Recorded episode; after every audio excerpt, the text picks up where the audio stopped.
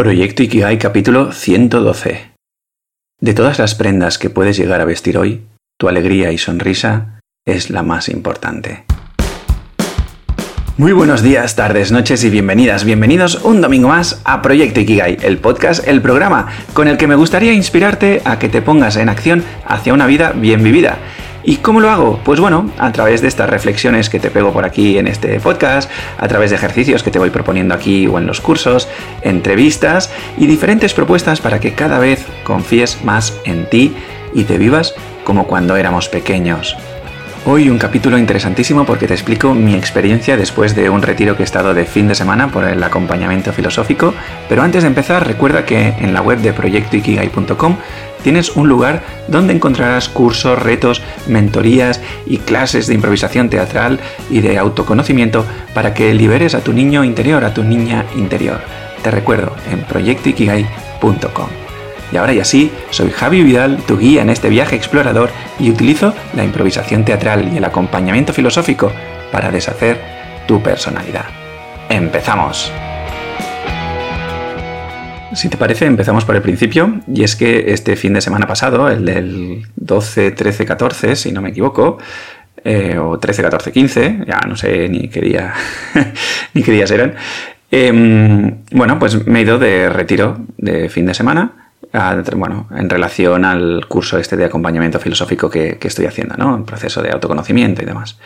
Y llegué allí después de, bueno, una experiencia personal eh, maravillosa que, bueno, pues me elevó a niveles de conexión con la vida de manera insospechada.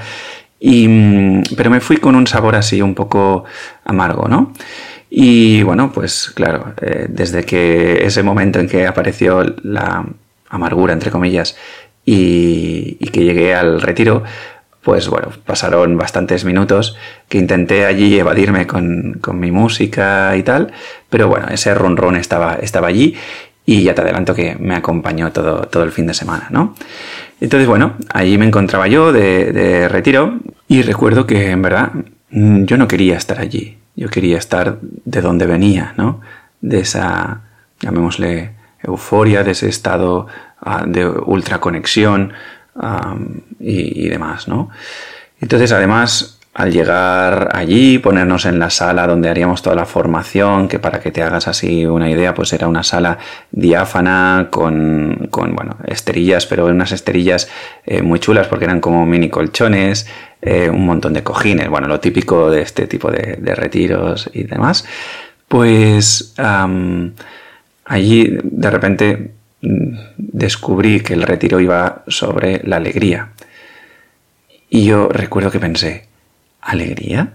O sea, a ver, yo soy un tío alegre, o sea, ¿qué, qué narices estoy haciendo aquí?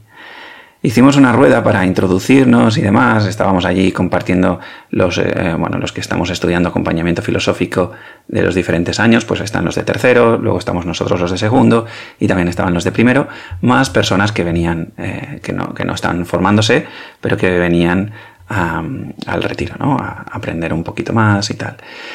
Y mm, recuerdo que en la ronda de, introducción ah, yo dije, mira, mm, o sea, yo no tengo ninguna ganas de estar aquí.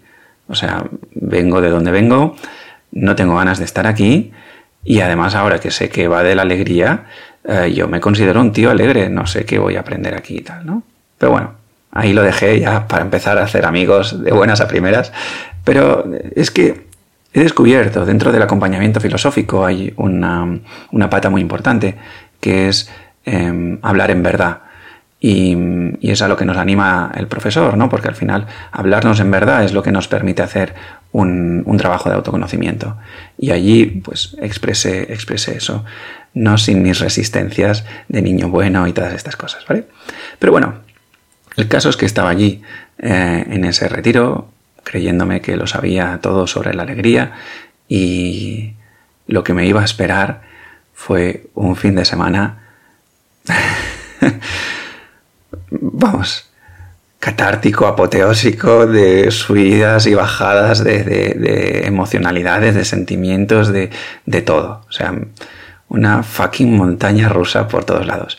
Y esto es lo que te traigo hoy aquí, para que veas un poco cómo se hace este tipo de trabajos, que lo puedes hacer tú sola, tú solo, o que puedes, bueno, hacer así en compañía, ¿no?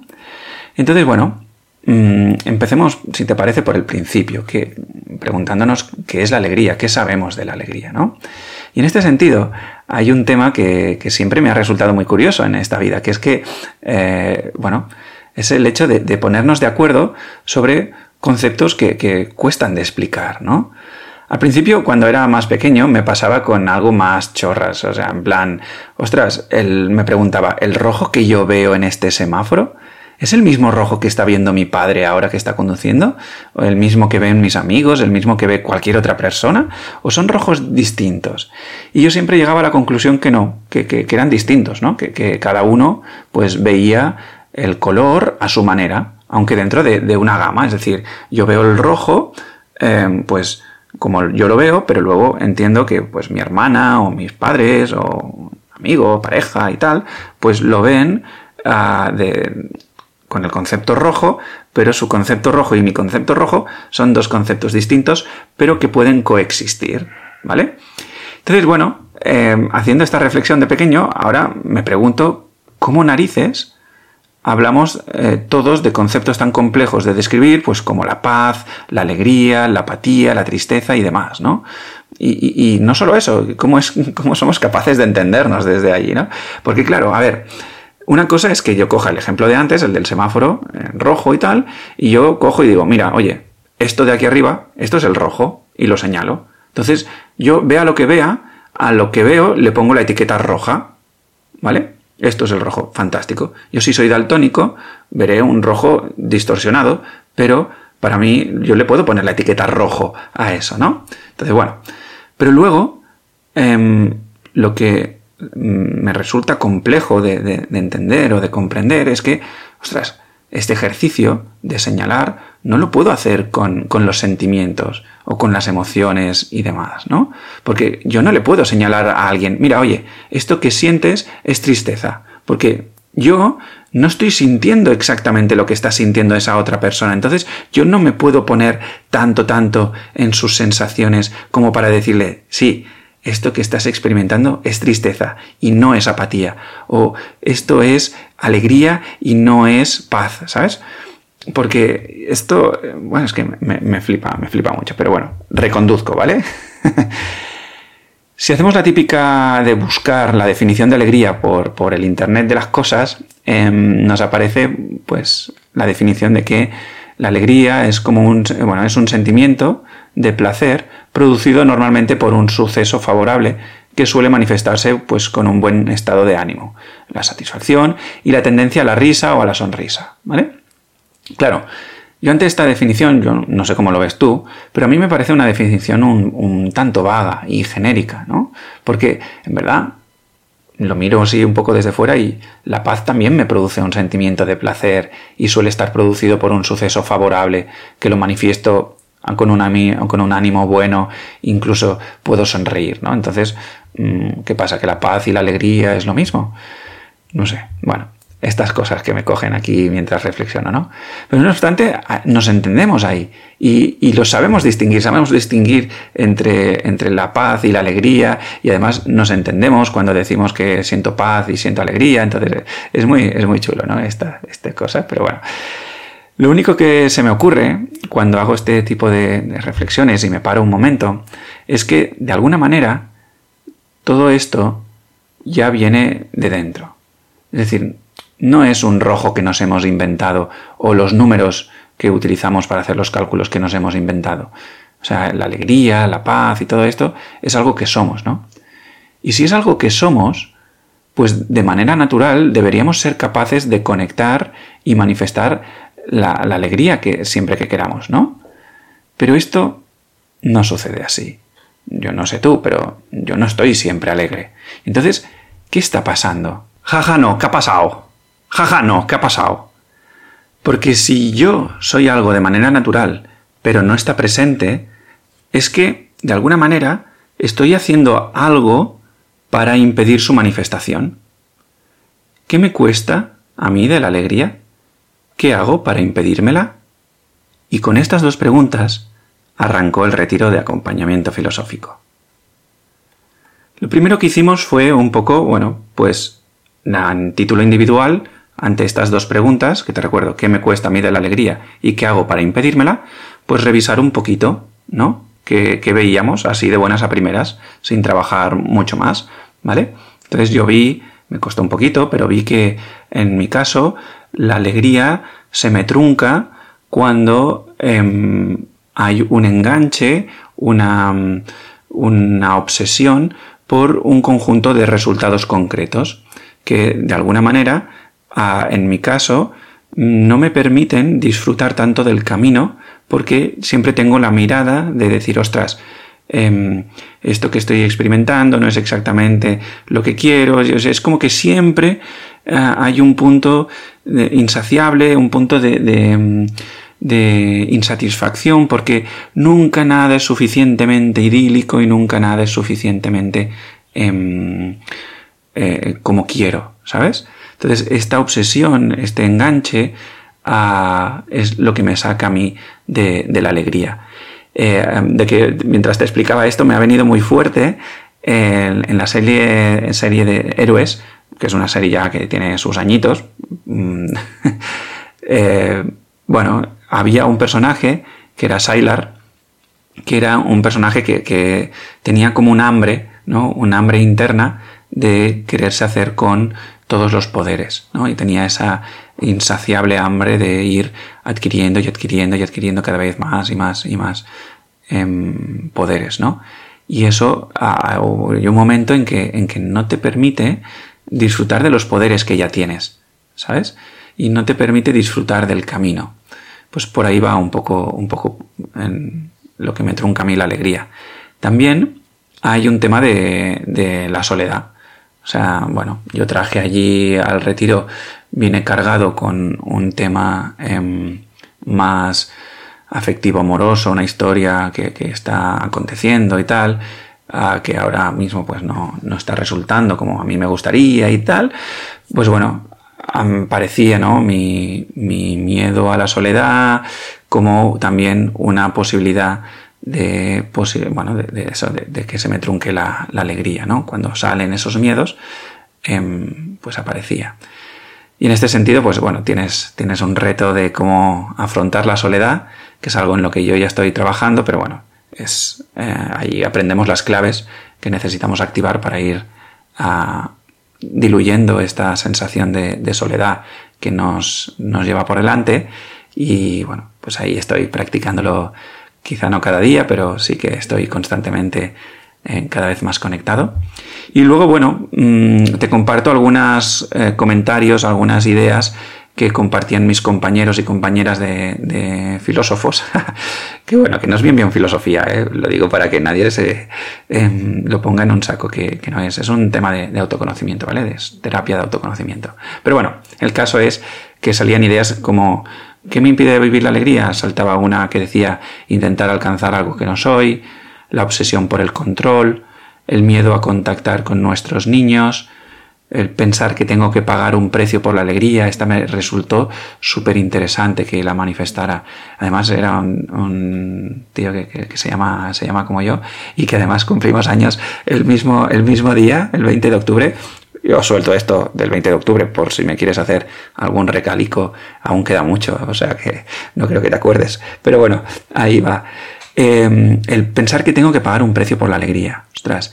Es decir, que de alguna manera esta persona hablaba de que, o sea, para él la alegría no era algo gratuita. ¡Wow! O sea, que de alguna manera si yo siento alegría o me permito vivir la alegría, voy como con tensión porque me espero que en algún momento haya un precio que pagar por ella. Alguna relación que se resiente, alguna situación que me confronta o lo que fuese, ¿no? ¡Wow! Y luego, bueno, también había el tema de la exigencia de gustar eh, o, el miedo al juicio. Eh, esta también la tengo yo. la dejo ahí para dejar mensajitos de mi proceso de autoconocimiento. Bueno, como veis, ¿no? Todo esto son mensajes que están por ahí pululando, ¿no? Como, em, bueno, pues que nos tienen de alguna manera atrapados y no permitiéndonos que esa alegría que somos pues emerja de manera natural, ¿vale? Entonces de ahí hicimos un par de dinámicas muy, muy chulas que, bueno, una de ellas parecía como una especie de furor, pero en plan machacón. Es decir, eh, furor, para aquellos que no lo conozcáis, era un programa de televisión donde, bueno, pues enfrentaba a dos equipos que no entiendo muy bien por qué lo hacían a nivel de género, chicos contra chicas, me parece una chorrada, pero bueno, el caso es que confrontaban dos equipos, iba sobre cantar, ¿vale? O sea, eran juegos de cantar.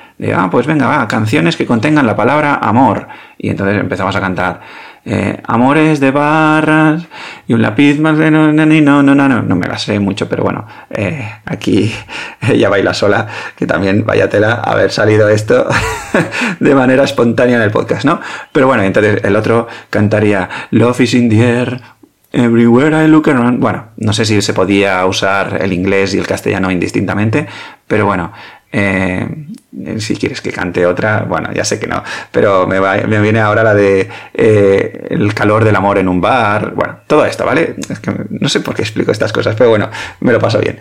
El caso es que em, nos dividieron como en dos equipos, y entonces uno empezaba como a hacer de, de, a machacar, ¿no? A truncar la felicidad, la felicidad, a truncar la alegría del otro grupo, ¿vale? Entonces empezaban, pues, que si a perseguirte con mensajes machacones, en plan, ah, no te lo mereces, eh, tienes que estar solo, tienes que hacer, hacer, hacer, y haz, venga, y no pares, y sigue haciendo, y ahora vente para aquí, y ahora vente para allá, y constantemente con una mosca cojonera ahí, pam, pam, pam, la verdad es que eh, rayaba, rayaba un poco y luego pues cambiábamos roles, ¿no?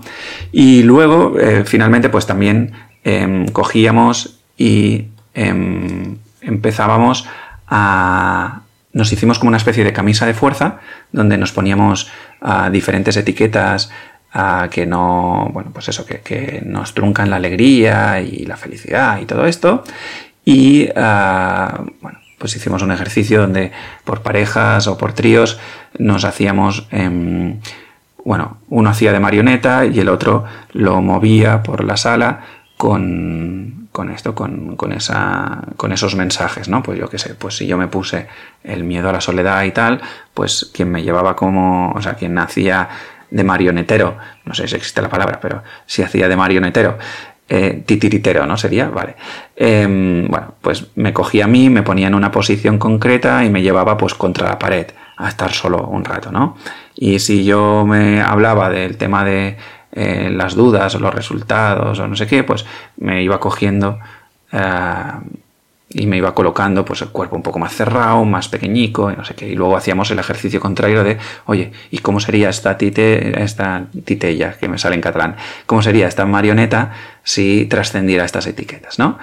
Pero bueno, ahí estaba todo en juego, tal, muy chulo. Y luego cogíamos y nos sentábamos para hacer, bueno, pues ir un pasito más allá y ver cómo era el discurso de nuestro maltratador interno.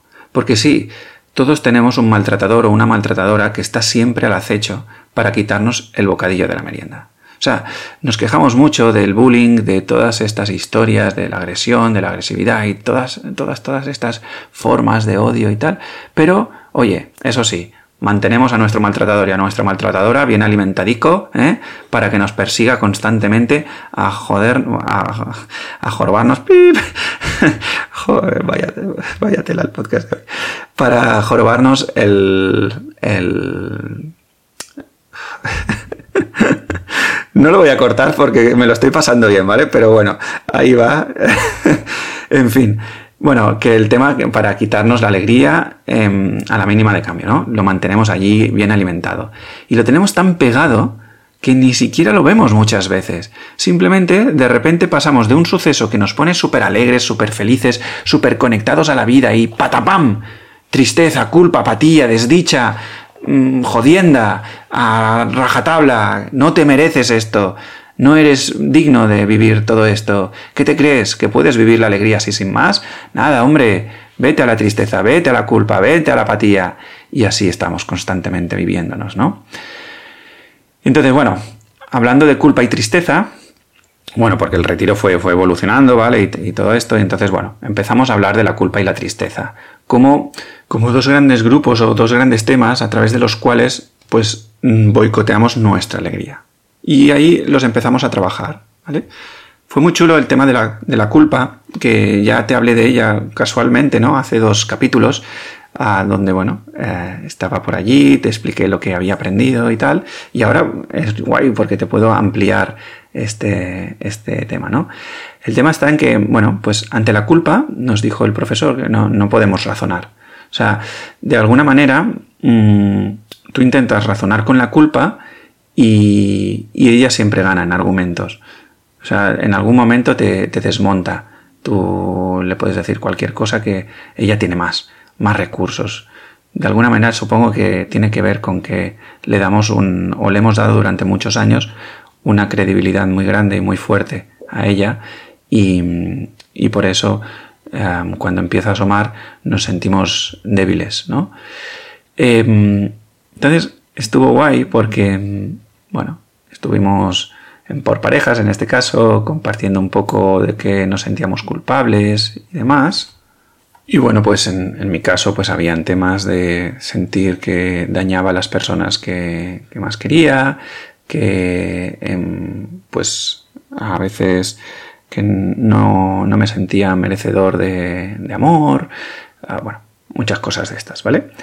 Y entonces, de allí, pues la pareja iba recibiendo todas, todos estos mensajes y finalmente, pues cogía y durante un rato, eh, ella, porque lo hice con, una, una chica, ella cogía, tomaba el rol de culpa. Entonces, de alguna manera pudimos distanciar la culpa, ¿no? disasociarnos de la culpa de manera que la teníamos allí y la veíamos como una figura que nos iba persiguiendo y constantemente estaba encima de, nuestro, de nosotros, em, compartiendo allí, eh, bueno, machacándonos básicamente. Y entonces allí practicamos el poner límites a la culpa.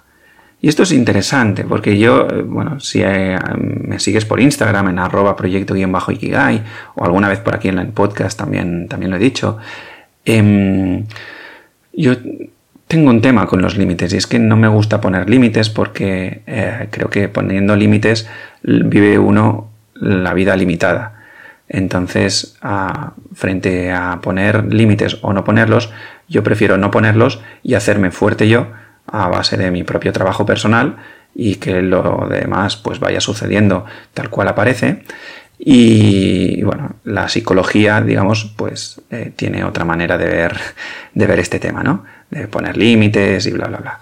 El caso es que, bueno, eh, estábamos allí aprendiendo a poner límites a la culpa. Esto me pareció interesante porque no le poníamos límites a la vida, no le poníamos límites a una persona que es una expresión de vida, sino que la idea era poner límites a una idea, a, una, a un constructo mental que nos mantiene limitados. Entonces, en mi cabeza, digamos, ahora suena como menos por menos es más, ¿no? En plan, si limito, si limito la limitación, pues chimpum y fuera, ¿sabes? Entonces me pareció muy interesante esta, esta práctica. Y allí en este límites fue muy curioso porque el, profe hubo un momento en que empezó pues a, provocarme para que sacase mi, parte más agresiva, mi parte más, em, sí, de cabreo, de agresión, de, fuerza y tal, ¿no? Y yo ante esto siempre me, resisto, me da miedo, mi, agresividad me da miedo, ¿no? Em, hasta que hubo un momento que ya pues dije, vale, ¿quieres que saque mi guerrero? Pues empiezo a sacar mi guerrero y empezamos ahí a luchar, ¿no? Un poco, macabro todo, pero bueno, ahí estábamos, ¿no? Fue, un momento que recuerdo eh, muy bonito, ¿no? El, profesor entregado a, mi liberación.